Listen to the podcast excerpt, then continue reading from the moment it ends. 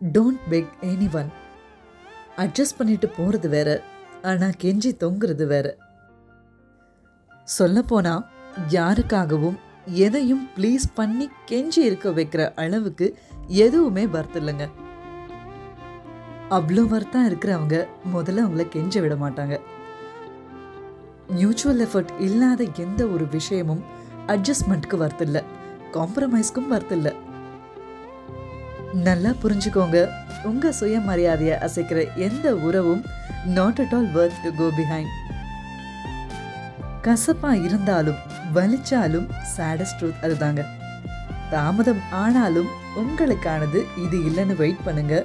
கண்டிப்பா உங்களுக்கானது உங்களை தேடி வந்து அடையும்.